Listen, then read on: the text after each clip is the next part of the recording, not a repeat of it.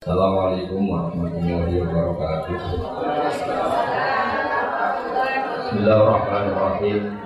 Tabarakalladzi nazzala sultana ala 'abdihi yakuna al-'alamin nadhira.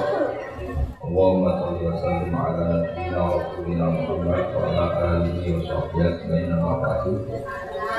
Yang sangat kita hormati Ketua PCI NU Cabang Arab Saudi Bapak Imran Masudi Bapak Ektim Punjen, Bapak Syafaat Fatur, semua teman-teman itu Fatayat Muslimat yang saya hormati Ini acara ngaji apa? Tidak tahu Ini penguatan tauhid atau penguatan nasib? Penguatan nasib. Enak ngaji mana? Tau- Tauhid atau nasib? Kalau nasib itu kita semiskin-miskinnya paling nggak lama setelah mati selesai. Eh, yang jelas jangan miskin setelah mati itu bahaya itu nanti. karena eh, biasanya ngajinya ulama-ulama Indonesia itu merilek. Kenapa rilek? Karena hampir semua ulama baik ulama ahli sunnah maupun yang lain berpendapat eh, al-ukul mustaratun ila. Yang namanya akal itu terpaksa menerima kebenaran. Sehingga dalam tradisi aswaja saya ulang lagi saya nyebut aswaja bukan ahli sunnah karena selalu ada pergeseran dalam percaturan namanya. Dulu yang namanya ahli sunnah itu ya ahli sunnah. Sekarang kalau kontra syiah pasti namanya sunni. Meskipun di internal sunni ada yang percaya wasilah, ada yang mengharamkan wasilah. Jadi saya tidak mau mendiskusikan itu, saya mau cerita eh, bapak-bapak, ibu-ibu, mbak-mbak yang saya cintai, yang saya hormati. Kebenaran itu sesuatu yang absolut. Karena absolut, maka akal ini pasti menerima. Saya beri contoh yang ringan-ringan saja. Misalnya kita akan bilang bahwa baju saya putih, baju saya hitam. Karena itu satu keniscayaan, maka kita tidak perlu memaksa orang untuk mengatakan baju ini hitam, baju ini putih. Begitu juga keniscayaan kalau Tuhan itu harus zat yang kodim. Ya ini relax saja. Kenapa kita katakan kodim? Karena kita punya rumus alam raya ini diciptakan. Di mana-mana pencipta pasti wujudnya sebelum yang diciptakan. Sehingga kita dengan santai menerangkan ke anak-anak Allah itu kodim, hidam. Karena yang diciptakan ini sesuatu yang nyata, seperti langit bumi ini nyata. Nyata itu ya nyata, nyata itu real. Maka penciptanya harus super nyata, yaitu dalam tradisi tauhid kita disebut wajibil wujud. Zat yang pasti eksistensinya wu- wujud. Sehingga kita mulai kecil diajarin alam raya ini diciptakan oleh zat yang wajibil wujud. Sehingga mulai kecil kita dilatih Pak Konjen itu menghafalkan sifat berapa 20 Pak Imron ya? Yaitu wujud, hidam, bakok, mukhalafatul lil hawadis. Jadi sebelum negara itu anti sama paham komunis, paham ateis, ulang lagi ya. Sebelum negara membakukan keantiannya menolak paham ateisme, paham komunisme, itu akalnya orang Indonesia itu sudah menolak paham ateisme. Kenapa menolak? Karena di musola musola ini Pak Imron juga anaknya Kiai, saya tahu keluarga beliau karena orang Madiun. Saya itu bapak saya itu juga ada yang orang Sewulan, Sewulan pondok tertua di mana itu Madiun itu masih. Saya ini keluarga Basambu, Basambu Lasem. Siapa? Ya, saya ulang lagi ya. Jadi sebelum negara itu anti paham ateisme, ateisme itu satu paham orang itu anti Tuhan. Bahwa alam raya ini tanpa butuh Tuhan. Sebelum negara punya ketetapan MPR menolak ateisme, komunisme, itu akal kita sudah dilatih menolak. Kenapa dilatih menolak? Karena akal kita tidak bisa menerima. Misalnya, hadihil maujudat, terus kamu bilang khalaqahal adam. Bahwa langit bumi yang wujud ini diciptakan oleh sesuatu yang tidak wujud. Itu akal sehat mana yang bisa menerima konsep itu? segoblok-gobloknya kita meskipun kedunian gue real itu nggak akan terima satu pikiran bahwa alam ini diciptakan oleh ketiadaan. Karena al ada mulai sukusean yang namanya ketiadaan pasti tidak bisa menciptakan. Yang bisa menciptakan siapa? Ya pasti sesuatu yang wujud. Maka pertama sebelum kita tahu sifatnya Allah yang banyak, yang harus diketahui apa sifat wujud. Karena sesuatu yang wujud yaitu alam raya pasti disebabkan oleh yang wujud. Sementara faham ateis mengatakan alam ini dimulai dari ketiadaan. Setelah tiada, tahu-tahu ada. Orang dilatih bilang tahu-tahu. Jadi kita kira kalau ada apa uh, kotoran ayam ini dari mana? Ya tahu-tahu ada. Ada air ya tahu-tahu ada. Kenapa ada jajan? Ya tahu-tahu ada. Itu kan tidak goblok bareng. Maka agama ini tidak boleh jadi penggoblokan itu tidak boleh. Agama ini di kaum yakilun, di kaum ya tafakar bagi yang mau berpikir, bagi yang punya akal. Nah dengan tradisi penguatan akidah seperti itu, andai kan negara itu tidak membantu kita anti komunisme, itu akal kita sudah menolak. Akal kita sudah menolak. Tapi alhamdulillah akal sudah menolak, negara juga menolak. menolak. Sehingga bangsa Indonesia insya Allah jadi bangsa yang bangsa yang diberkahi. Karena sering ada keselarasan antara keputusan Islam dan keputusan negara. Nah tapi teori saya begini Pak Jadi saya pernah ke Korea, pernah ke Thailand, pernah ke Malaysia. Kira-kira di era modern, suatu saat negara ini satu dunia, bukan negara, satu dunia ini menjadi globalis, sudah mengglobal. Dan nanti ideologi, akidah, atau pemikiran itu pasti bebas karena dianggap itu hak asasi manusia. Maka saya minta madrasah sini juga yang lain-lain. Nanti pertarungannya adalah pertarungan logika. Karena negara tidak terlalu bisa diharapkan tadi misalnya negara Uni Soviet kadung komunis gitu. Negara Cina kadung komunis, Korea Selatan juga begitu. Beberapa negara Eropa kapitalisme dan beberapa negara lain lain sudah memiliki ideologi tertentu. Kalau kita mengandalkan negara, maka itu pertarungan-pertarungan akal itu tidak tidak pada semestinya. Tapi kalau kita mengandalkan al barohin wal itu adalah logika yang disebut oleh Allah kul falillahil hujjatul baligho. Itu maka Islam itu akan nyaman. Saya beri contoh begini, misalnya kita ngajar di Eropa atau di Amerika. Kita bandingkan saja. Kamu milih Tuhan yang sebelum ada alam raya ini atau Tuhan yang sudah lahir di bumi. Mesti akal sehat mengatakan milih Tuhan yang ada sebelum langit dan bumi. Karena kalau Tuhan yang lahir di bumi, logikanya sama buminya dulu buminya. Bagaimana dia tahu-tahu jadi Tuhan, lahirnya saja dulu buminya. Jadi kita mencerahkan bingung. Tuhan lahir di bumi, berarti bumi dituhani oleh Tuhan baru. Itu nggak ketemu secara akal. Sehingga Allah itu sering kalau ingin menafikan menafikan itu men, mentidak Tuhankan yang tidak Tuhan ya menafikan itu mentidak Tuhankan yang tidak Tuhan itu Allah dengan cara sederhana sederhana itu mudah jadi dulu yang namanya Jubair bin Mut'im itu adalah mediator kafir Quraisy yang disuruh membebaskan Asra Badrin tawanan perang-perang apa? Karena dia orang cerdas, dia jadikan mediator untuk nego sama Rasulullah Shallallahu Alaihi Wasallam.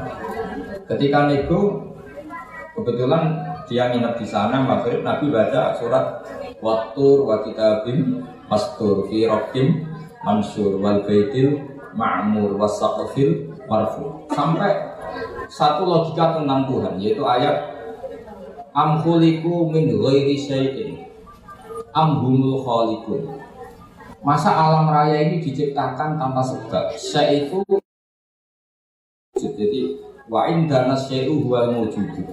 Masa alam raya ini yang mewujud, yang punya eksistensi, yang wujudnya nyata, kemudian diciptakan oleh sesuatu yang tidak wujud. Akhirnya juga dulu itu mikir, Amhumul khalikun atau memang kalau kamu nggak percaya Allah itu nggak ada, apa jangan-jangan mereka kalian semua ini yang menciptakan langit bumi? Makanya dipertanyakan Allah am khalaqas samawati wal ard. Sampai ada sekian pertanyaan termasuk Kul ara'aytum ma tad'una min dunillah aruni madza khalaqu minal ardi am lahum syirkun Orang-orang yang kamu tuhankan Lata, Uzza, Hubal. Apa ikut berkontribusi saat langit bumi dicek? Jika pertanyaan-pertanyaan awal itu menohok Akhirnya kata Jibril berikutnya Mata Rafa Muhammad bin diakdi nasihan Muhammad tidak meninggalkan akal kita sama sekali. Maksudnya logika tentang Tuhan-Tuhan Lata Uzza itu nggak nggak masuk sama sekali.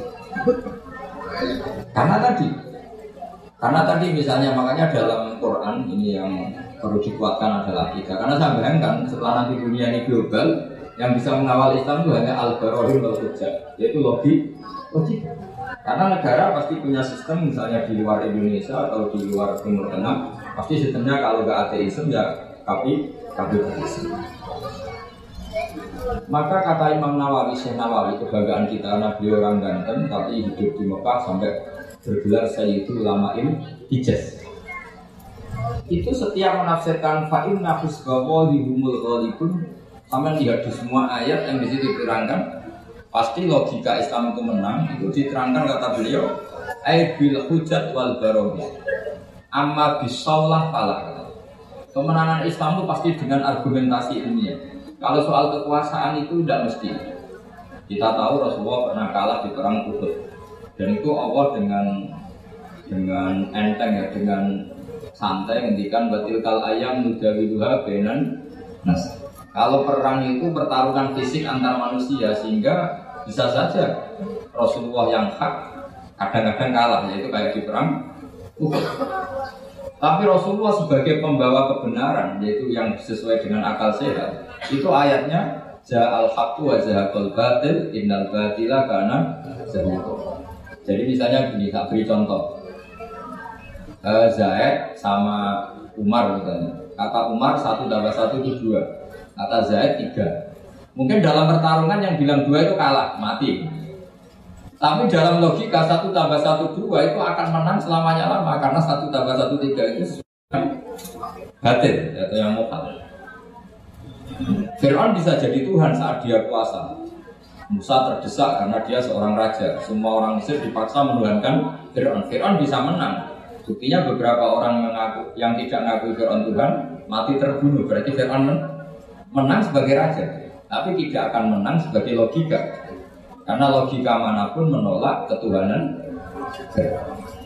Makanya ketika Rasulullah diberi kekalahan dalam perang fisik, istilahnya Allah batil kal ayam mudawiluha Benan nas, ini pertarungan antar manusia, bukan antar hak dan batil. Kalau antar hak dan batil pasti ja'al hakku wazatul batil. Kalau barang hak itu ada, pasti yang batil ini hilang. Fa'innal batila ma'la wujudalah Yang namanya batil sesuatu yang nggak punya eksistensi Makanya sebagian Quran mengistilahkan Kul ja'al haqqu wa ma yubdi'ul batil wa ma sesuatu yang batil itu bermula saja nggak pernah. Yuk, mana bermula? Bermula saja tidak pernah, apalagi bereksistensi. Bermula saja tidak pernah. Pernah nggak satu ditambah satu dari tujuh? Kan enggak kan? Bermula saja enggak, apalagi mempertahankan apa? Eksistensi. Jadi kira-kira Fir'aun tidak pernah Tuhan, Namrud tidak pernah Tuhan, begitu juga yang dipertuhankan selain Allah selamanya nggak pernah sebagai karena apa? Yang dikatakan Tuhan adalah zat yang paling punya pengaruh pada alam raya ini. Tentu harus bersifat kok. Nah sementara Fir'aun ada tanggal lahirnya, Tuhan-Tuhan yang lain juga ada tanggal lahirnya, bahkan ada tahunnya 2000 berapa. Kalau alam raya umurnya 1000 apa 5000 tahun saja sudah bingung Tuhannya karena dulu alamnya. Jika ketika Fir'aun merasa sebagai Tuhan, itu cara mengalahkan Musa itu tidak dengan kekuasaan tapi dengan argumen yaitu ketika Fir'aun tanya Musa lalu kalau kamu punya Tuhan yang lain Tuhan kamu siapa? Kata Musa yang menurani langit bumi Robis sama awal wal Fir'aun masih bisa ngeles. Kata Fir'aun saya sering jalan-jalan yang dituhankan orang itu saya. Makanya kata Fir'aun ma'alim tulakum min ilahin Setahu saya yang dituhankan itu saya Soal kemungkinan Tuhan Musa ada di langit Terus dia mengambil Haman Haman itu arsitektur handal Ya Hamanut nili sohal ali Abdul asbab asbab wati Fakat tolia ila ila Musa. Aman bikinkan sapi piramida yang tinggi supaya saya bisa melihat Tuhannya Fir'aun. Tuhannya siapa? Musa. Andai kan ada argumentasi ini nunggu piramida jadi maka karena setelah dilihat pun Tuhan tidak akan pernah kali. Maka Musa nggak mau. Kalau pakai logika itu Musa pasti kalah. Tapi Musa sederhana yang Fir'aun itu terperangan, terperangan dan menjadikan orang sekeliling Fir'aun menjadi mukmin. Yaitu dengan logika roh hukum bahwa yang menuhani nenek moyang kamu. Itu kaget kan? orang-orang juga langsung jadi mukmin ya meskipun yakumu iman menyembunyikan apa? Karena logikanya kalau Fir'aun Tuhan berarti buyutnya nama Tuhan kan zaman buyutnya Tuhannya belum lahir berarti ini ada makhluk pun ya tetap damu khalifah ada makhluk mendahului Tuhan sehingga orang-orang terus mikir, kayak anu berdua tenang, pangeran ada bah di buyut. Kalau di bah di buyut berarti buyutnya tanpa pangeran karena pangerannya datang ter terlambat. Ya kan Fir'aun kan punya bin bin bin. Terus sementara dia yang Tuhan, bapaknya enggak Tuhan, bapaknya enggak Tuhan, buyut-buyutnya. Berarti Tuhan, anak cucu tidak Tuhan. Logika itu tidak masuk. Maka kita mulai kecil di musola-musola diajarkan wujud, tidak Gampang saja. Alam raya ini kadung wujud. Kalau kadung wujud, nggak boleh kita punya rumus ini alam yang wujud diciptakan oleh yang tidak wujud. Itu akal paling nggak waras pun di gimana? Suatu yang tidak wujud berperan pada yang wujud. Mesti nggak masuk akal. Makanya kata Ibnu Hajar al Asqalani penyarah kitab Bukhari, yaitu disebut kitab apa Fathul dari Bisharfil akan menemukan manisnya iman. Itu kata saya Ibnu Hajar al Asqalani menghentikannya begini. Wahada huwa al musamma bil iltidat al akli. Saya masih ingat. Ini yang dinamakan kenyamanan secara berpikir.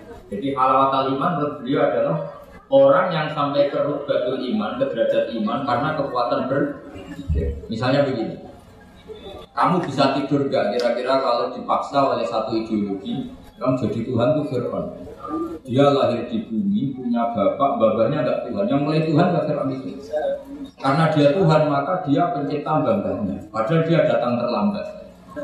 Itu bawa otak kamu, kamu paksa terima itu tidak bisa Karena aneh, Tuhan kok datang terang. Fir'aun itu Tuhan, tapi lahirnya sama wujudnya dulu bumi yang dituhani. Mesti kamu kan baru loh, bodoh-bodoh pengiran atau bumi ini tidak tidak Fir'aun ini.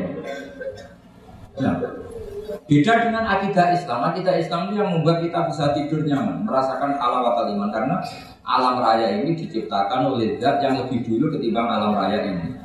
Zat ini karena pencipta bersifat super, terus oleh lama disebut wajibil wujud.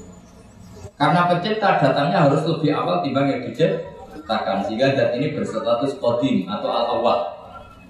Karena dia pencipta maka dia superior. Karena superior tidak terkalahkan maka zat ini bersifat bapak wujud hitam. Karena zat ini super maka nggak boleh ada kembarannya. Pak Imron aja nggak mau ditandingi apalagi Tuhan. Karena Tuhan itu super. Kalau super nggak boleh lasari kalah. Harus gak ada kembarannya. Nggak boleh ada dua matahari kembar apalagi di Tuhan. Maka bersifat mukhalafatul. Karena wujudnya Tuhan sebelum ada yang lain maka dia harus gak butuh orang lain. Dan gak butuh orang lain disebut iamuhu binafsi dia harus bisa menjaga eksistensinya sendiri. Nah sifat-sifat Tuhan seperti itu kita terima itu nyaman nyaman sekali ya itu aturannya jadi Tuhan harus seperti itu Wong Tuhan kok kalau makan pecel mulus itu kan bingung. Misalnya Fir'aun kira-kira kebanyakan pecel Madiun daerahnya Pak Imran itu yang mulus. Kalau mulus diobati. Kalau diobati terus sembuh. Wah tadi Tuhan lemes sekarang sudah sembuh. Bingung kan kita punya Tuhan seperti itu. Bingung nggak kira-kira kalau? Kalau ada orang masalah jangan sekarang punya Tuhan masih tidur. Pusing nggak? Punya Tuhan masih semua masalah di cancel karena Tuhan baru sakit. Kalau HP-nya hilang juga nggak tahu nyari di mana. Kan bingung semua.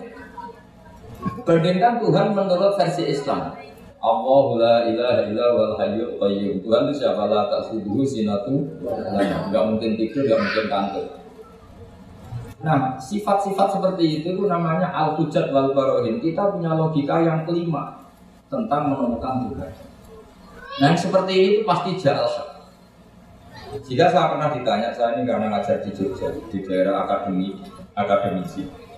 Bapak, suatu saat kalau ada perbandingan agama, boleh enggak? Saya bilang boleh. Yang penting enggak perbandingan pemeluk agama. Karena kalau Islam dibandingkan non Islam pasti yang menang Islam. Di Zirahu ada ini boleh. Makanya dulu masuk itu ada perdebatan Ahmad Didat sama seorang non Muslim antara Tuhan Allah dan Tuhan yang lainnya. Itu banyak mahasiswi dari Swiss, dari Swedia bilang sepertinya Tuhan Anda lebih menarik. Karena disifati Tuhan Islam adalah sebelum ada alam raya ini tidak ada kembarannya, tidak ada macam-macam, pokoknya tidak ada yang salah. Sementara Tuhan yang lainnya lahirnya di bumi, ada tanggalnya, pernah kecil, mungkin pernah kalau jalan jatuh, mungkin pernah macam-macam, sehingga nggak meyakinkan berstatus sebagai apa? Nah, kalau kamu cara beriman seperti ini, namanya sudah ja'al haqqu Maka harus dibedakan Islam dan orang Islam. Kalau orang Islam mungkin di daerah yang mayoritas Muslim, copetnya juga Muslim. Nanti koruptornya juga Muslim. Sehingga nggak bisa dibanggakan Muslimnya. Tapi kalau Islamnya selalu bisa dibanggakan. Makanya saya bilang kalau ada perbandingan agama itu ya Islamnya jangan orangnya. Kalau orangnya ya repot di daerah yang kebetulan malingnya Muslim ya Muslim, koruptornya juga Muslim, pencopetnya nanti juga Muslim. Bahkan ada raja tertentu yang mengatasnamakan raja Islam itu selirnya sampai 30. Mana ada Islam menghalalkan sampai 30. Tapi itu kan orang Islam, bukan aturan Islam.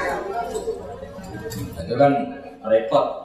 Nah sekarang yang kita sesali kajian agama atau perbandingan agama itu yang dikaji itu orangnya sehingga kita sering kalah. Misalnya Indonesia beberapa negara tertentu yang mengatasnamakan negara Islam sering perang. Di situ dianggap cerminan is Islam. Dan Islam rahmatal lil alamin. Tapi kalau orang Islam yang tidak rahmat ya banyak yang selalu suka apa mendolimi orang lain. Maka kita harus hati-hati mana perilaku seseorang dan mana itu is.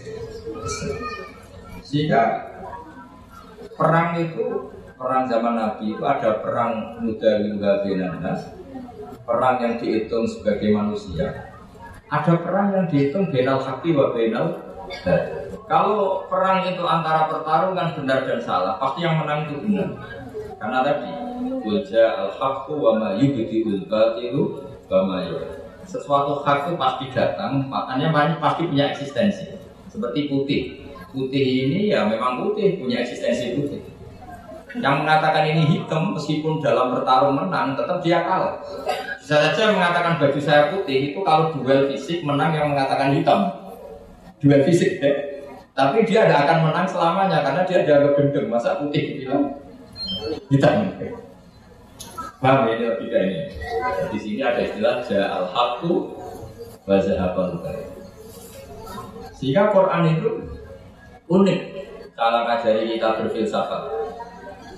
Kalau ada kalimat itu salah, salah itu disebut kata Quran kaburat kalimatan tak min afwahihim ada satu kalimat atau perkataan yang menjadi kalimat itu karena diucapkan oleh lisan. Allah menyebut kaburat kalimatan takhrujumin seperti sampean bilang bajunya Gus itu hitam. Itu ya satu kalimat. Tapi menjadi kalimat karena diucapkan. Tapi ia pun nak ilakan kalimat itu bohong, mau putih kok dibilang.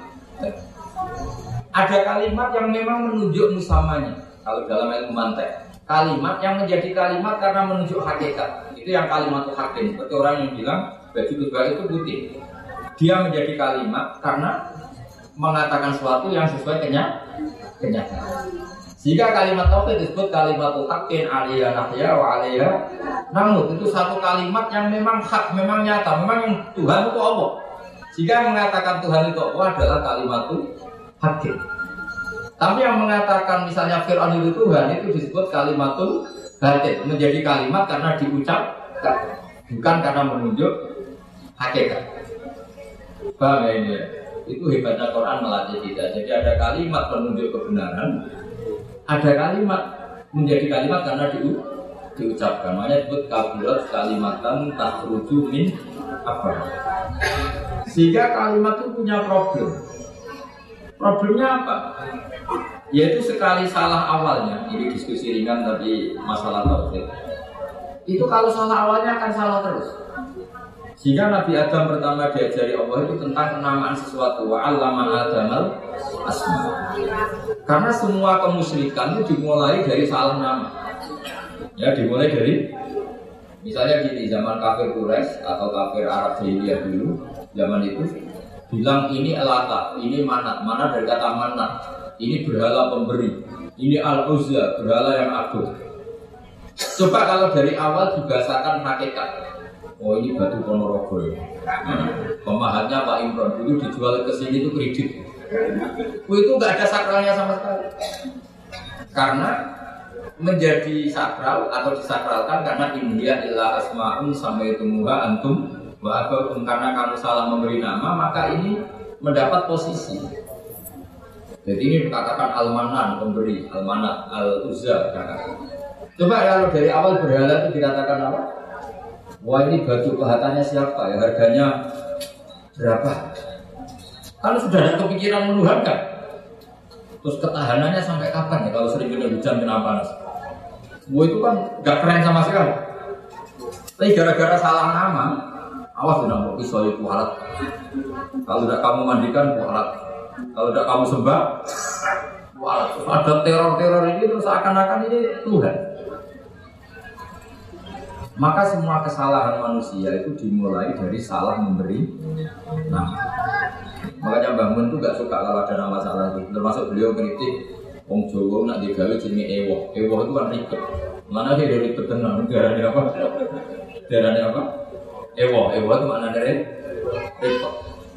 Makanya ulama dulu itu kalau guyon itu mau lucu-lucunan Imam Syafi'i itu pernah dikasih tahu orang, orang yang tadi nyucuk jenengan, yang sama jenengan dohirnya tadi itu setelah keluar dari jenengan rasani jenengan, berarti dia munafik. Tapi jawab Imam Syafi'i itu lucu, enggak, enggak apa-apa. Kenapa? Berarti saya wibawa, ngomong di saya enggak berani. Jadi dianggap enteng sih. Itu Imam Syafi'i. Diceritain itu sekian orang tetangga kamu itu gak seneng kamu itu gimana kamu Imam Syafi'i? Baguslah kalau gak seneng saya kenapa? Oh nak seneng malah utang. Masyur itu makalah Imam Syafi'i. Waman asa ilaika fakot atlakoka. Orang yang berburuk sama kamu itu artinya membebaskan kamu. Coba orang yang gak seneng kamu pernah gak pinjam mobil? Gak pernah kan? Utang duit? Gak pernah. Justru yang seneng-seneng itu yang kadang-kadang pinjam. Jadi Imam Syafi'i itu nanggapi dunia itu andai saja. Karena dia tahu bahasa yang benar itu tahu. Jadi anda ulama dulu itu kan ada seorang ulama dulu dia kaya, temannya banyak, ketika miskin jadi tukang panggul pasar, temannya tidak ada yang main ke situ. Diprovokasi sama temannya, sudah kamu miskin, nggak ada yang dimu, berarti kamu dilupakan teman-teman kamu. Jawabnya, baguslah kalau teman saya lupa saya. Kenapa? Kalau mereka ingat terus melihat saya jadi tukang panggil pasar, betapa malunya saya. Baguslah kalau lupa, jadi miskin saya nggak jadi tontonan.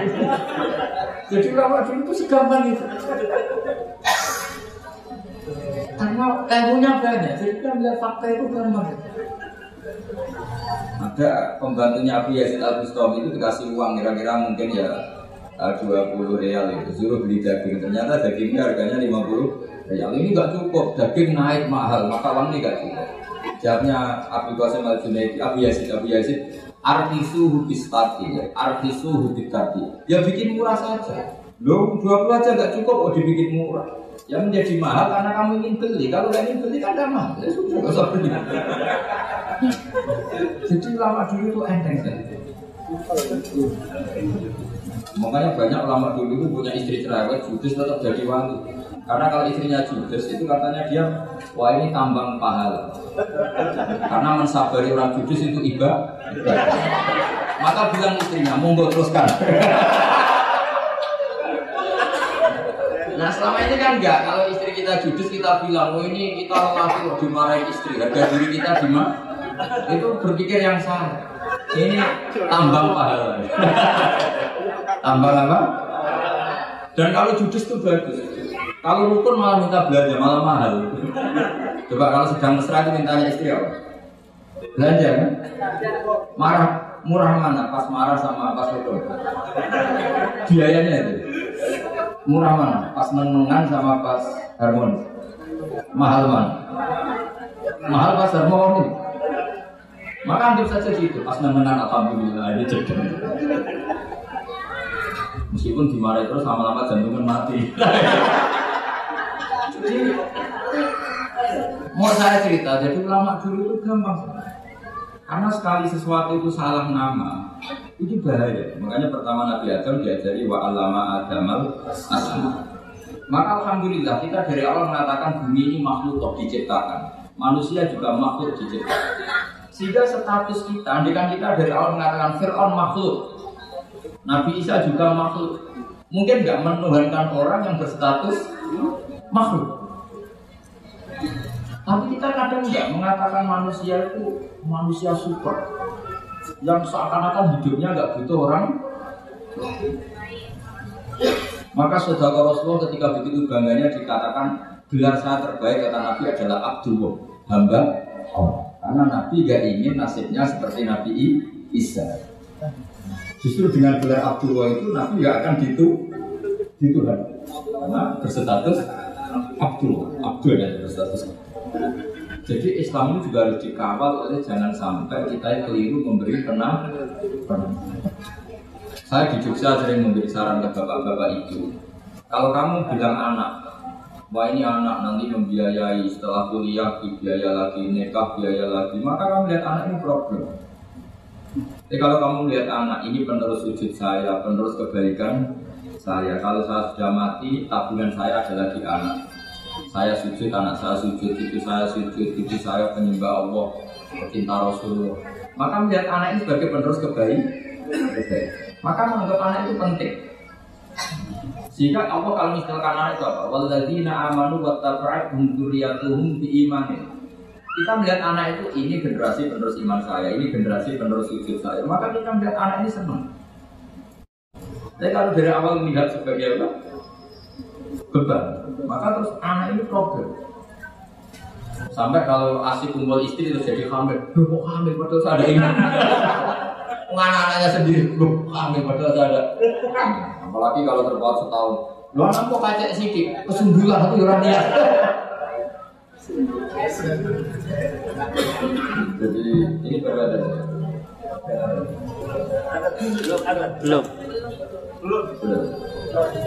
Jadi saya mohon sekali, jadi agama ini hanya bisa dikawal dengan al hujat atau logi logika. Makanya dikatakan Allah watil kahujatuna ataina Ibrahim ala kau. Tapi sekarang banyak orang itu nggak berlatih argumentasi. Sehingga di tradisi aswaja NU orang harus hafal akidatul awam, harus hafal sifat wajib 20, sifat muhal 20. Terus sifat wajibnya Nabi 4, sifat mukanya Nabi 4, sifat jaisnya satu. Apa itu semua kita tidak bisa ngawal loh Islam. Karena pertarungan-pertarungan duniawi itu menyudutkan Islam. Misalnya Anda bilang katanya orang Islam itu hidupnya di dunia hasanah, orang Ethiopia kok miskin-miskin, kamu tidak bisa jawab. Tapi kalau kamu bela Islam dengan logika, misalnya mereka menuhankan makhluk yang lahir di bumi, kamu menawarkan zat yang adanya sebelum langit dan bumi. Kira-kira kalau ada argumentasi menang mana? Keabsahan sebagai Tuhan. Tentu lebih logis yang ada sebelum langit dan bumi yang layak berstatus sebagai Tuhan. Nah itu yang harus mengawal Islam itu.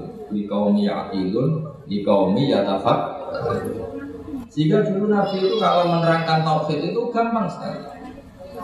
Saya berkali-kali cerita kalau ngaji dulu orang kafir jahiliyah itu Tuhannya banyak karena problemnya banyak. Sehingga ketika Nabi mengajarkan satu konsep Tuhan satu atau tauhid itu mereka bilang gini, aja alal alihata ilaha wahida innaha adalah seun hujan. Masa urusan banyak kok Tuhannya satu ini aneh.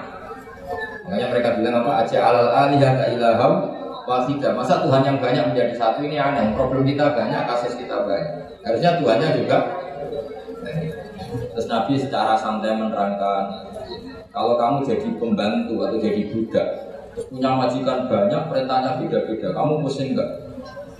Wah ya pusing Muhammad, mendingan majikan satu. Terus kanji Nabi bilang, Inna robbakum sayyidukum Tuhan kamu adalah majikan kamu. Kalau Tuhannya banyak, merintahkan semua pusing. Ya sudah mat, Tuhannya satu saja. Jadi yang dimaksud Doroba wa matala rojulan fi syuroka'u Mutasyakisuna wa rojulan salamal lirrojul Halas dawiyani masalah Alhamdulillah Allah membuat satu perumpamaan Ada orang punya majikan banyak yang perintahnya beda beda dengan orang yang hanya mengabdi satu majikan. Kira-kira kamu milih mana? Milih yang satu. Terus ketika mereka menuhankan berhala itu, Nabi pilih contoh itu sederhana sekali. Dorobowo masalah abdam mamlukan. Allah memberi satu perumpamaan begini. Nabi itu pidato begini. Andaikan ada budak yang buta, sudah buta tuli, kamu mau nggak tak kasih pembantu yang seperti itu? Wah ya nggak mau Muhammad, pembantu kok malah. Berarti itu nggak sah jadi pembantu nggak sah. Kalau jadi pembantu saja nggak sah kok jadi Tuhan. Yaitu berhala itu kalau potong tangannya terputus jadi ya bangun lagi. Kalau kotor gimana? Jika itu kan Tuhan kok ngerepotin.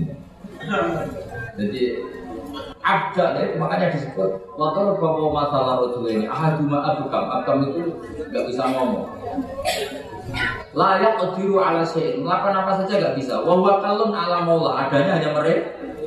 Jadi nabi bikin satu logika. Kamu mau nggak punya pembantu yang yang buta yang bisu yang tidak bisa melakukan apa? Wahwa kalun ala maula yang adanya hanya mereka. Mereka jawab nggak mau Muhammad Nah sekarang Tuhan kamu yang kamu sembah itu lata uzza itu kan merepotkan. Kalau kotor kamu mandikan, kalau ada yang potong terputus kamu tata lagi.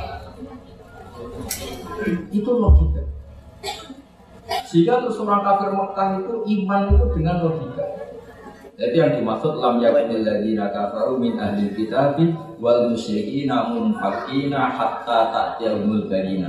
Orang musyrik selalu dengan logika kamu serikatan sehingga datanglah al bayyinah logika yang begitu jelas itu siapa? Rasulullah minallah yatsu sufufam mutahhar nah sekarang makanya saya minta sama PCNU sama lembaga-lembaga aswaja NU jangan pernah melupakan kajian tauhid akibat-kitab yang diajarkan dulu-dulu kita yaitu misalnya kitab akibatul awal. Karena ini yang mengawal Islam saya pernah di BCI Indo Korea itu mereka tauhidnya mantap. Melihat ateis itu kayak melihat kebodohan. Orang pada punya tuh dan ceritanya aneh-aneh. Itu kalau ada majikannya yang baik, anak-anak NU yang di sana kerja itu minta fasilitas sholat. Itu ditanya sama orang ateis, minta dibeli berhala enggak karena aneh. Ada yang sholat itu dilihat dari atas ini. Orang Islam pak aneh sholat kok enggak ada yang disembah. Yang lucu lagi saya punya teman setengah kaya karena pegawai Garuda itu pas waktu asar sholat di mall. Sholat di mall. Itu sekuritinya ada polisi. Di sini ada ritual teroris. Tolong kita Jadi kalau bilang sholat itu ritual teroris. Jaga mukot bima. Jadi sholat jaga mukot bima sebelum ngebel. Coba. Tapi mereka bersemangat menghidupkan Islam. Saya pernah di BCA itu Karena apa? Logika zaman dia kecil bahwa Tuhan itu harus wujud dan harus kok dan Tuhan itu begini-begini. Gak mungkin alam raya yang wujud ini diciptakan oleh sesuatu yang tidak wujud. Bahwa ateis itu kan super tidak masuk akal. Masa alam raya ini diciptakan oleh ketiadaan? Coba kalau kamu logika. Hadihil maujudat khalaqahal adam. Sesuatu yang wujud ini penciptanya adalah ketiadaan. Itu kan stres semua untuk santri kamu ini ajaran apa kali? Tapi kalau Islam kan mengajarkan hadi maujudat kholaquha wajibul wujud. Wujud ini diciptakan oleh zat yang super wujud. Kan enak di akal itu. Nah, nah kalau sudah enak begitu disebut wajadah halawatal iman. Kamu menemukan nikmatnya ini. Itu yang disebut al iltidat al akli, kenyamanan cara ber dan itu hebatnya NU. Makanya NU itu dulu apa wali songo itu mengajarkan itu tidak menguasai negara dulu, tapi menguasai logi. Kalau negara itu bentukan kemudian. Makanya sebelum ada negara Indonesia, Islam sudah mayoritas karena fa'inal ukula mutarratun ila Yang namanya akal pasti terpaksa menerima kebenaran. Ini makanya itu hikmahnya kenapa Kiai tidak menjadi ekstremis, tidak menjadi Islam yang keras radikal. Agama itu mudah diterima karena kebenaran itu mudah diterima, nggak usah dipaksa paksa-paksa. Karena la ikroha fiddin. Kenapa la ikroha? Qad tabayyana rusdu minal Mana benar, mana salah pasti jel. Jel. Ya saya kira demikian. Assalamualaikum warahmatullahi wabarakatuh. Baik Bapak Ibu para hadirin yang dirahmati Allah Subhanahu wa taala. Acara selanjutnya adalah tanya jawab tetapi beliau hanya kerso dua. Dua penanya saja. Satu dari bapak-bapak satu dari ibu-ibu. Dipersilahkan itu bapak. Ya yang ibu-ibunya ada kalau tidak ada kita lempar ke bapak-bapak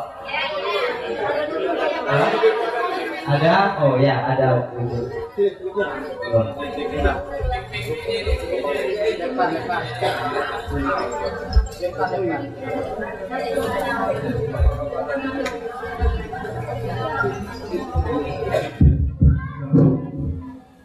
Bismillahirrahmanirrahim. Assalamualaikum warahmatullahi wabarakatuh. Perkenalkan nama saya Muhammad Nasir, asal dari Sulawesi Selatan Makassar. Uh, saya di Jeddah sejak tahun 2000 dan alhamdulillah selalu berinteraksi dengan ikhwah kita di komunitas NUC. Nah, pertama-tama uh, saya alhamdulillah sudah sering menonton pengajiannya Gus Bahar di Facebook dan di YouTube. Alhamdulillah uh, beberapa materinya saya ikuti dan alhamdulillah dari apa yang untuk sampaikan sangat menarik. yang pertama kalau mau tadi dikembangkan apa yang Pak sampaikan bahwa kebenaran itu tidak akan mungkin dikalahkan oleh kebatilan karena sifatnya kebatilan itu memang tidak ada eksistensinya. Sementara kebenaran adalah itu adalah pasti. Dan bagi kita sebagai makhluk yang berakal, sangat nyaman dengan menerima uh, kebenaran. Hmm. Nah tadi uh, uraiannya bahwa jika kebenaran itu di dinaungi oleh negara, negara ada umurnya. Sedangkan kebenaran ilahul kiamat. Nah, perkembangannya kemudian kadang-kadang ada dinamika berpikir dan dinamika kehidupan bangsa bernegara. Kadang-kadang orang uh, pada posisi mempertentangkan antara agama dan negara. Padahal kalau kita mau runut sebenarnya bahwa sebagaimana manusia adalah makhluk sosial juga manusia adalah makhluk beragama. Dan juga apa kelanjutan bahwa manusia itu makhluk uh, sosial membutuhkan sebuah negara. Nah, ketika manusia mempertentangkan antara agama dan negara, yang sebenarnya tidak harus dipertentangkan. Negara menjadi kuat kalau ditopang oleh agama. Sebel dan sebaliknya, kalau agama pertanyaan intinya apa, Pak? Pertanyaan intinya dipertentangkan dengan agama, maka sini muncul di sini muncul kesulitan. Misalnya kita di Indonesia, kita sering mendengarkan. Kalau mau beragama, ke sana ke Arab, jangan di Indonesia karena Indonesia adalah negara Pancasila. Ini seolah-olah mempertentangkan antara agama dan negara. Nah ini yang sering kita mendengarkan. Yang seharusnya agama dan negara kan tidak dipertentangkan, saling menguatkan. Oke, okay. ya sudah paham maksudnya. Ya, monggo. Ya, mohon pencerahannya. Uh, supaya kita ini tidak mempertentangkan antara agama dan negara. Boleh tambah satu lagi, oke? Okay.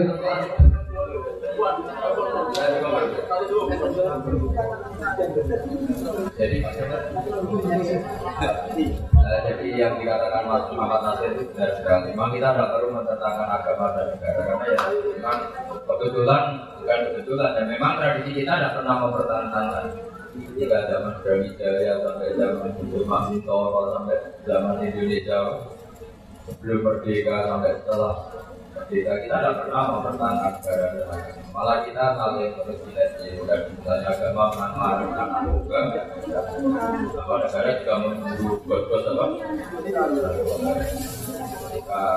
kita mengharapkan perzinaan negara juga anggap itu sebagai penyakit apa? Masyarakat itu itu ketika kita mengharapkan apa kebohongan. Orang-orang yang tukang nipu atau travel travel yang itu juga ditanggapi Jawa jadi kita nggak boleh berdebat provokasi. Tapi kalau itu selalu didiskusikan memang menarik di di apa ya ditumpangi makanya kadang sebagian solusi itu diam kenapa harus diam karena kadang suatu kalau dibicarakan ini malah memancing apa reaksi. Saya beri contoh gini Coba kamu diskusi sama istri, kenapa kamu cintai kamu? Itu kalau didiskusikan malah panjang, mendingan tidak usah diomongkan. Karena sekali diomongkan, misalnya gini, karena kamu cantik, mesti terus butuh. Berarti nanti kalau saya sudah jelek, kamu udah cinta, Mau udah memberi alasan itu ya dimarahin, memberi ya nanti kesimpulannya juga masalah. Ya bukan karena cantik, berarti saya jelek, panjang kan? Ya kalau cinta cinta. Makanya Ahmad bin Hambal itu unik. Saya punya cerita unik tentang itu. Al Haris Al Mukhasib itu lama. Dia itu gak suka paham Mu'tazilah. Gak suka paham Mu'tazilah, dia ingin ngarang kitab Firot bin Mubtadi'ah untuk menolak paham-paham Mu'tazilah atau orang-orang ahli bidah. Nah, matur ke Imam Ahmad, ya Ahmad, kamu setuju enggak? Ini karena sama-sama orang alim. Jawabannya Imam Ahmad itu lucu. Bukankah sebelum kamu mengerat mereka, menolak pendapat mereka, menceritakan mata mereka? Jangan-jangan ketika buku itu dibaca, pembaca tertarik logika yang dibangunmu Tasila. Ketika Anda mengerat, itu mereka sudah tidak ter... Artinya gini, nggak gampang melawan kebatilan. Coba misalnya, dengan Mak Nasir itu bikin gambar porno. Terus kamu tulisi, awas jangan lihat ini Kira-kira orang ingat tulisan itu apa ingat gambarnya? Gambar. Kira-kira. Gambar. Padahal tulisannya awas jangan lihat ini atau tidak hindari gangguan ini. Tapi orang nggak ingat tulisan kamu ingat gambar. Nah, diskusi itu kadang memancing seperti itu. Sebetulnya kita cari sinergi negara dan agama niatnya supaya bersinergi. Tapi ketika didiskusikan, itu ada orang yang ingat jeleknya negara atau reputasi pejabatnya pada agama. Atau sebaliknya yang beragama menuntut lebih. Semua hukum apa hududul Islam harus dilaksanakan. Wah maling jangan dipenjara karena hukum Quran harus dipotong. Atau panjang. Jadi itu resikonya dis diskusi. Nah tadi misalnya kamu mencintai anak karena apa? Kalau didiskusikan pasti panjang. Yo ben aku nak tuwa ana sing rumah. Oh berarti aku dibuat cadangan tuh Pak. Berarti bapak hanya mencintai diri bapak sendiri sampai bikin anak saja supaya kalau tua ada yang rumah. Kira-kira panjang nggak kalau itu? Panjang. Makanya lama dulu ada ada tradisi kalau halal yang resiko itu sukut, sukut itu nggak usah didiskusikan karena jadi repot. Di sini ada kearifan Al-Quran atas alu an asya itu bedalakum tasuk. Jangan berdiskusi sesuatu yang kalau didiskusikan memancing reaksi. Coba seminar-seminar di Indonesia kalau hubungan negara dan agama pasti geger juga ada yang berakhir baik. Tapi kalau jadi perilaku malah baik. Jadi perilaku itu tahu-tahu kita loyal sambil membenar membenahi loyal dan tetap baik. Karena ini yang dibutuhkan itu perilaku bukan diskusi. Ya kira-kira gitu. Halo.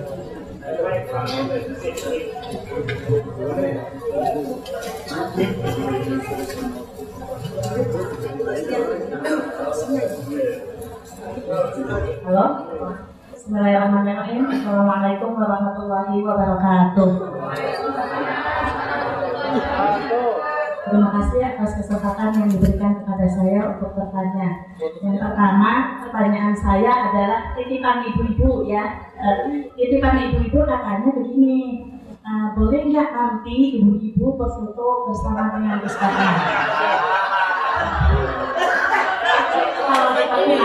oh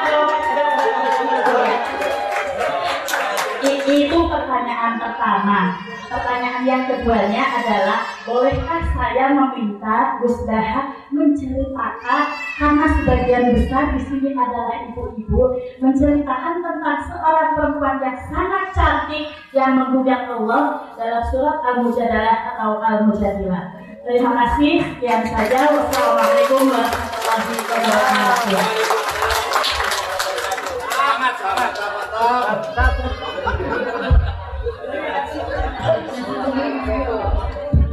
Ya kalau foto itu kan ini kan bareng-bareng, insya Allah tidak jadi fitnah. Nanti ini ada Mas Ako, ada Aman, Pak aman. Imron, aman ya aman. Aku dipotong. Nah kalau cerita surat Mujadilah itu sering saya ceritakan. Memang Mujadilah itu eh, beberapa ulama bacanya Mujadilah perempuan yang mendebat Tuhan. Tapi ada ulama yang baca Mujadalah karena diambil maknanya kan Jadalah Yujadilu Mujadalatan. Kalau orangnya berarti Mujadilah itu pendebat. Eh, kalau nggak salah itu namanya Kola binti Salabah. Ya, siapa namanya? Kola binti Salabah. Itu orangnya cantiknya masya Allah. Nah suaminya itu mungkin orang Arab, makanya tidak mendoan, tidak tempe. Jadi mungkin dia habis haid, terus suci dia sholat. Karena ini cantik, yang melihat apa? Pokoknya di bahasa Arab itu aliyatah, itu apa? Gak tahu data semuanya itu. Maka jabat du aliyatah. Apa kalau bahasa Arab, bahasa Indonesia nya? Maka si lelaki ketika pulang tahu istrinya itu sujud, terus redaksinya faak jabat du al Maka dia tergila-gila oleh pantat. Karena cantik, kalau nggak cantik mungkin nggak tertiru. Walhasil datang dari kantor, dari kerja langsung minta dilayani. Karena perempuan tadi agak risih karena baru suci, baru sholat kok diajak gitu nggak mau. Nggak mau karena tadi kalau orang Indonesia nggak mungkin. Orang Indonesia itu kan makanya tempe mendoan. Terus rembukan sama istri menyangkut BPKB digadekan. Jadi sahabatnya itu hilang. Karena kebanyakan rembukan tentang pro problem. Ini, jadi tahu tagihan listrik, tagihan air, tagihan motor, kredit. Jadi makanya Indonesia itu negara yang jarang banyak pemerkosaan karena barokahnya banyak masalah ini sahabatnya agak satu. Jadi, Ya mbak, sama sama istri itu kan pati sahabat karena tadi ketemu itu ingat problem. Apalagi tanggal-tanggal bahaya jadi ketahuan bayar kredit itu bawaannya bentrok saja. Makanya banyak merantau betah karena daripada di rumah belum malam-malam. Sama istrinya kalau ditanya kangen bapaknya enggak, kangen uangnya. Terus hasil ini di dia. Itu cerai paling kelima di atas jahiliyah. Jadi sudah kayak tolak balik. Karena kamu tidak mau melayani saya, maka kamu berstatus seperti ibu saya. Dan di sini dibutuhkan kearifan dalam makna Al-Quran. Kalau orang Jawa bilang, Dek, kamu seperti ibu saya, itu maknanya itu positif. Kamu sayang saya, kamu perhatian sama saya, sehingga kayak ibu. Sehingga menurut saya, seperti itu kalau di Jawa nggak mesti jadi tidak. Tidak itu satu kesalahan kata yang berakibat mirip tolak. Kalau di Arab enggak, kamu sekarang kayak ibu saya, itu maknanya dalam hal haram digauli. Ibu kan haram digauli, maka kalau seperti ibu maknanya haram digauli. Jadi ini perbedaannya kultur Arab sama kultur Indonesia. Kalau orang Arab dulu bilang kayak ibu artinya nggak boleh digauli. Sebagaimana ibu nggak boleh digauli. Tapi kalau orang Jawa bilang seperti ibu itu perhatian, bukan dalam konteks Ya, kan bukan dalam konteks itu. Akhirnya karena dihar itu seperti talak zaman era itu, salah lagi dihar itu seperti talak zaman era itu. Suaminya matur ya Rasulullah saya ngalami gini gini. Nabi ngendikannya zaman itu aturannya masih ya sudah kamu seperti talak. Ini Nabi ini dilabrak sama Allah. Makanya saya sekali lagi bilang jangan pernah berani sama istri. Rasulullah saja dilabrak. Jadi nggak ada sahabat sebandel-bandelnya bantah Nabi. Tapi kalau sahabiah, perempuan sahabat, hukum Allah itu dibuka. Makanya diredaksikan tujuh dibuka. Qad sami'a Allah sungguh Allah mendengar qaulal lati apa perkataan perempuan tujadiluka yang mendebat kamu. Fizaujia dalam menanggapi ketentuan yang terkait suami suami.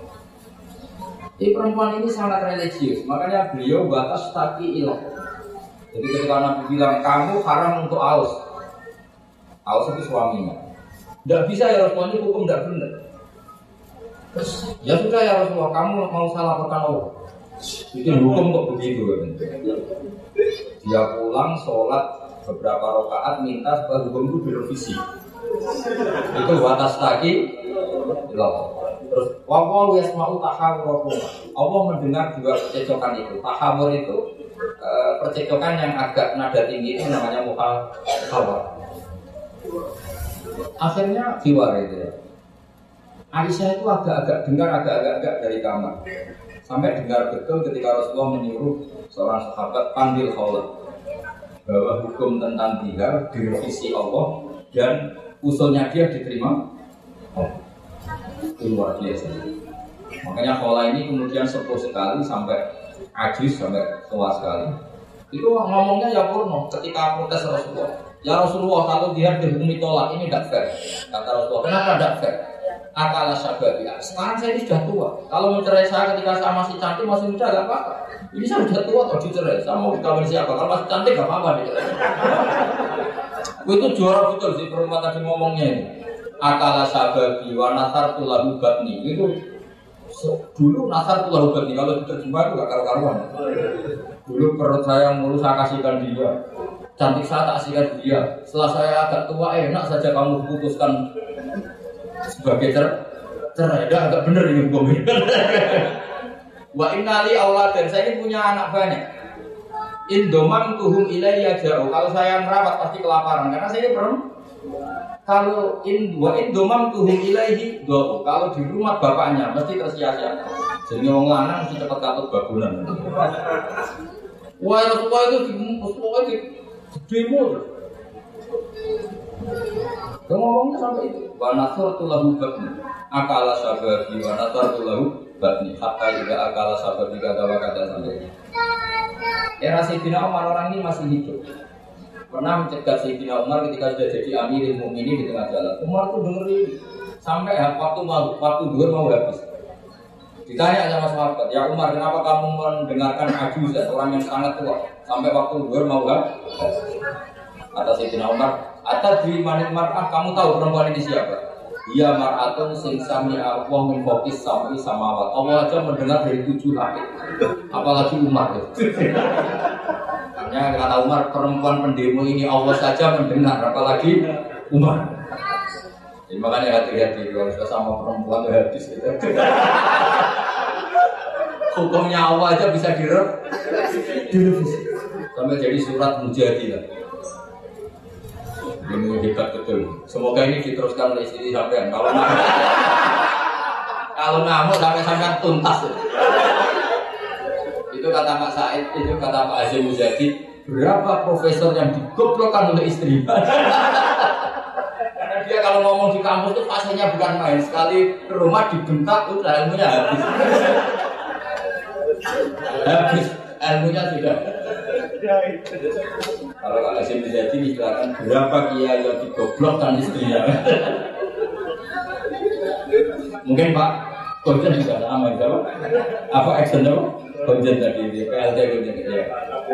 Oh itu, iya kalau sudah dimarahin tertuntas. Makanya masih ya gue nanya mas saya takut, saya nggak ada yang takut. Kalau takut istri boleh lah. itu mesti pengecualian. Karena apa itu sampai Quran aja nggak jadi belum ada hukum direvisi. Kayak cerita surat apa? Kalau sudah mati-matian ada demo semua. Ya karena apa ya? Sayyidina Umar juga pernah demo perempuan, yang ngalah. Umar itu bikin satu proporsi. Kalau mahar perempuan termahal itu sekian. Gak boleh melewati mahar yang diberikan Sayyidina Ali pada Sayyidah Fatimah. Karena kata Sayyidina Umar, kita secara adab, secara tata krama nggak mungkin melangkai mahar yang diberikan Rasulullah atau Sayyidina Ali kepada keluarganya. Akhirnya ada perempuan langsung bikin. Ya Umar, lesa dari kaya ambil ini. Gak boleh kamu ngatur-ngatur juga mahal. Kalau yang ingin memberi banyak ya boleh. Itu udah wilayah kamu. Padahal tujuannya Umar supaya lelaki itu gampang nikah karena maharnya nggak terlalu apa? Mahal. Dan yang dipakai, yang dipakai ukuran tertinggi adalah maharnya Rasulullah dan Sayyidina. Apa dalil kamu kata Umar? Wa ataitu ihdahunna kintoron. Kintoron itu dan kamu telah memberi perempuan kintoron satu harga yang tidak ternik. Allah saja tidak batasi kok kamu batasi. Akhirnya Umar pidato lagi nggak jadi.